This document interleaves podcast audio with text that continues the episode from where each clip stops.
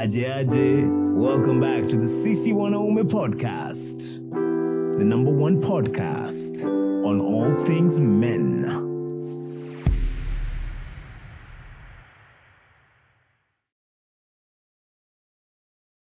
Niaje, and welcome back to the CC Wanaume podcast with me, Salif Nyambok. This is a safe space for the Kenyan man on a journey of self discovery. This is episode two, all about grief. Now, I'm going to be real with you. Grief sucks in a bow because in a kumak, and no one ever prepares you for how life itakutreat after hao watu wenye unapenda wameenda whether it's a loved one, whether it's family, whether it's a friend, a spouse, a boss, name it. Now, African societies, ama the Kenyan society in general, sometimes may treat men differently after grief as compared to our female counterparts. And I will say this that sometimes grief may be seen as a stepping stone for young men or for men in general.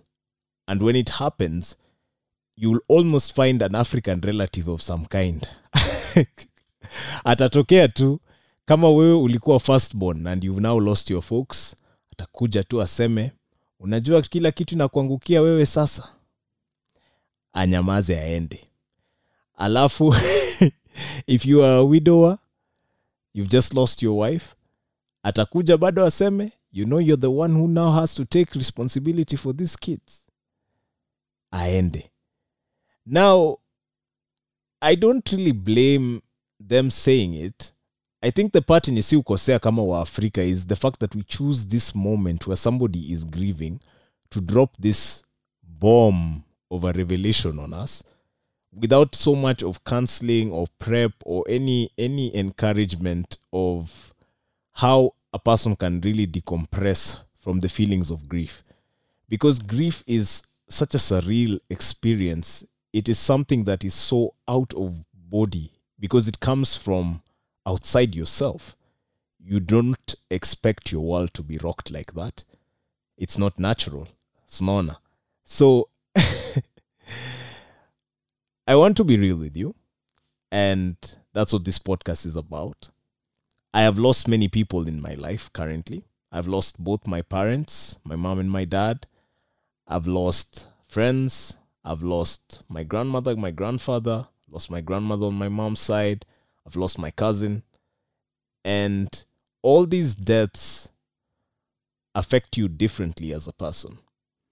But specifically looking at the stages of grief, which so many psychologists have quoted, which are denial, anger, bargaining, depression, and acceptance, I would say the one that took me down this spiral in the most clear way was my mom's death. And reason being, I was raised by my mother, and she was my rock, my caregiver, more or less. Alisimamia kila kitu. So I watched my mom agonize for a whole year like aligonjeka kwanza akakuwa mgonjwa uh, after a mess up with surgery and she was sick the whole year having somebody who's sick in the house does something to you by the way. And especially when they're not getting better. You know you watch somebody go from being this strong person anakuja anakuwa bedridden anakonda anaanza kuacha kukula anaanza kuacha kukua in society yani. Until it just reaches a point where even the room when you enter it's just darkness you know. And i feel like that did something to me psychologically but i think in my head i never really thought that my mom would pass so when she passed after i finished my form 4 i mean I, I went through the same thing that everybody else i think might go through in this african society relatives, friends, family gathered in the home. They came in bulk numbers. The news spread like wildfire. It was highly, you know, publicized. I don't even know where guys got the information, but yeah, guys came and our house was full. But now you see that party of grief normally does not last long. And at a point, these people normally leave. So, stage one, denial. I happen to be a guy who inherited some money uh, from selling our family vehicle. And when I got this money, I mean, to me, it just looked like, you know, mom has gone for a vacation somewhere or a long trip and she's gonna come back, you know. I don't think in my head I had really processed that mom is gone, gone, you know, and I need to think correctly. So imagine the shock that we continued living the way that we lived before with my nanny. We got a different place, but vibe ilikuwa ile ile tu. We'd have dinner together, we'd talk, we'd remember her. But life was more or less being sustained at the same level, which wasn't sustainable if you think about it, because sasa pesa yenye nimebaki nayo is like about one point something M, and that's now supposed to take you through your whole life. It's a wild, wild thing. And especially without any sikuwa na financial training mi sikuwa nimeongea na masa kuhusu biashara nothing like that. I was a sheltered kid and i had grown up well off so i didn't really think that money had to be gotten from somewhere you know? I thought it was like employment or something like that yeah? So i lived in denial. I lived in denial of the fact that my mom had gone. And this kept on being sustained until madangu aka i mean like the, the money that she left ikaisha. Or ikaanza kuisha. So at this point enye hiyo do imeanza kuend now i get into stage two anger. And you remember from the previous episode i had told you that i had an experience of shame just before my mom passed because i i lost my virginity i think two days after KCSE and two weeks my mom passed on. So you can imagine i was dealing with the fact that i've messed my body up and at the same time now this has happened to me. So subconsciously i was blaming myself for so many things. I was like i don't I'm angry at myself. I'm like, why did I do that? Why did I leave the house? I should have been taking care of my mom instead of going to gratify my own useless wants that have led me nowhere. And that anger kept on boiling inside me. And initially, I lashed out at my family members who came to try and assist me at the time. And, you know, they would come and I would be like, I don't know you. I don't have to listen to you because this person is maybe your uncle, this person is maybe your aunt, this person is maybe somebody who has not been in your life, but now they've come in and they're, they're trying to initiate that discussion. And I wasn't having it because, I mean, I, I was blaming, I was almost blaming them. I'm like, my mom was sick for a whole year. None of you people showed up. And now suddenly that she's gone, you want to act like, you know, there's compassion here. And I I didn't think that that was a real thing. So my anger manifested itself in that way. Eventually, when that wasn't enough, I started getting into like substance abuse. And that now started sending me down spirals where I would start maybe bargaining and be like, you know, if if maybe I hadn't done this, this would not have happened. If maybe if I had just done the right thing, she would still be alive. I'd even come up with some crazy theories that look, maybe I'm being punished by heaven or God because I've not been a good Christian.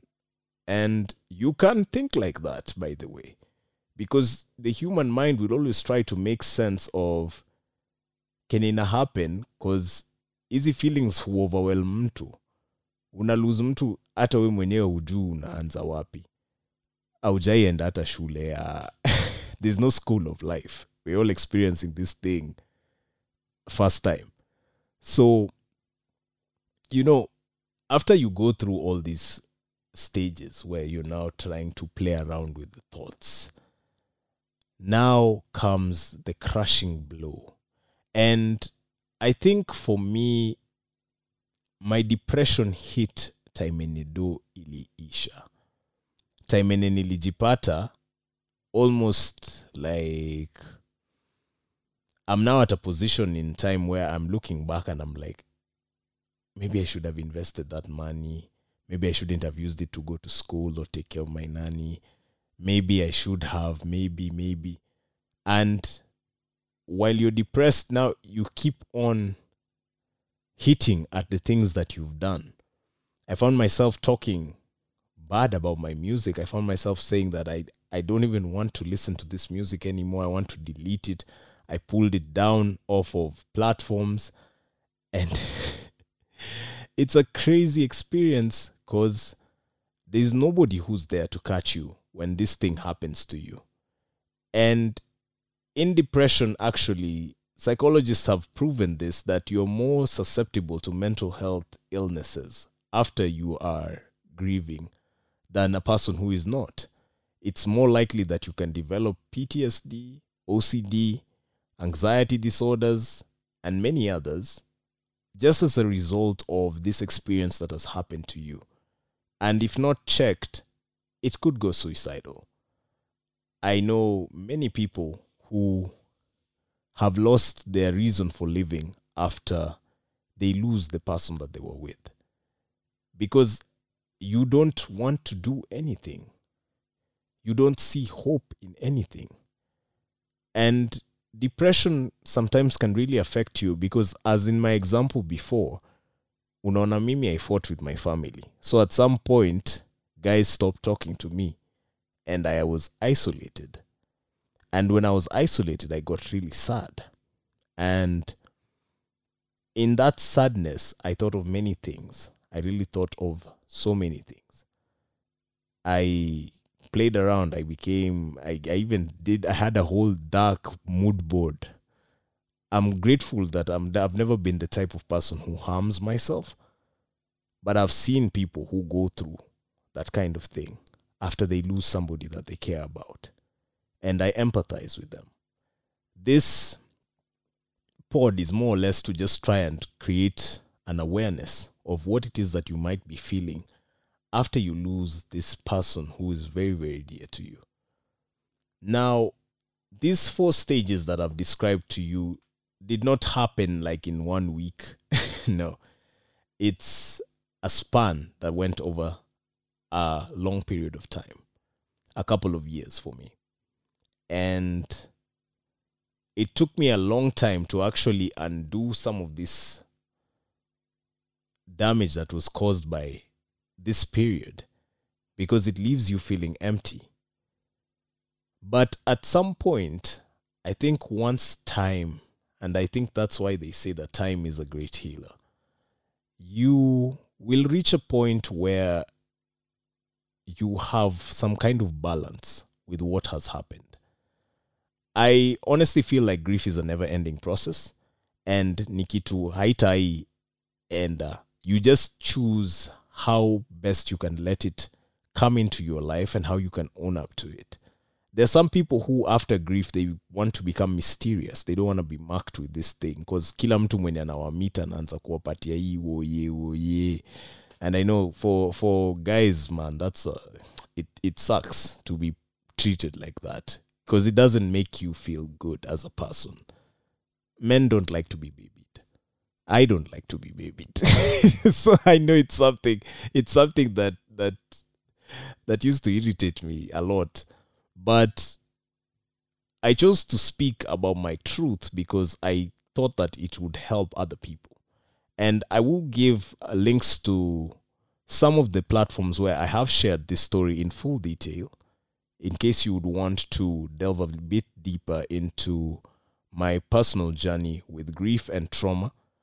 But for this specific episode, I'm just going to, I was just talking about grief in itself and the stages that it occupies. Now, once you've reached a point where you can at least own up to this grief and say that, yes, this happened, then you will have hit some kind of acceptance. and acceptance carries practice in its own way. There's some people who honor their parents, maybe, or they honor their their lost ones or their spouses in one way or another through something that they may do, something that they may do for others, something that they may do for themselves also. So I mean it's a it's a journey and regardless of what form this takes for you, it can be a good way of maintaining practice and assisting you to at least heal and acknowledge that this thing happened to you. So, like for myself, whenever it hits special days, I may go into the photo album and just pull out a special photograph of a certain memory and I may share this. Normally, it may look like it's a it's a bit of a joke, but relatives who follow me on other platforms may sometimes hop on and say, "Oh, it's a beautiful memory. I remember him during this time, or I remember her during this time, or I remember this person during this time." You know, and it's good that it can also provide some kind of comfort for the society, and yeah, we don't allow our memories to just fade away. So, once again, keep engaging with us on our social and you can tell me what your grief story is if you feel free to share that information. And I'll be glad to respond to some of it in the comment section. And I will also do an article on the five stages of grief, which will be available on our Medium and Substack, where you can go check up more information based off of what we've discussed today. So until next time, peace out.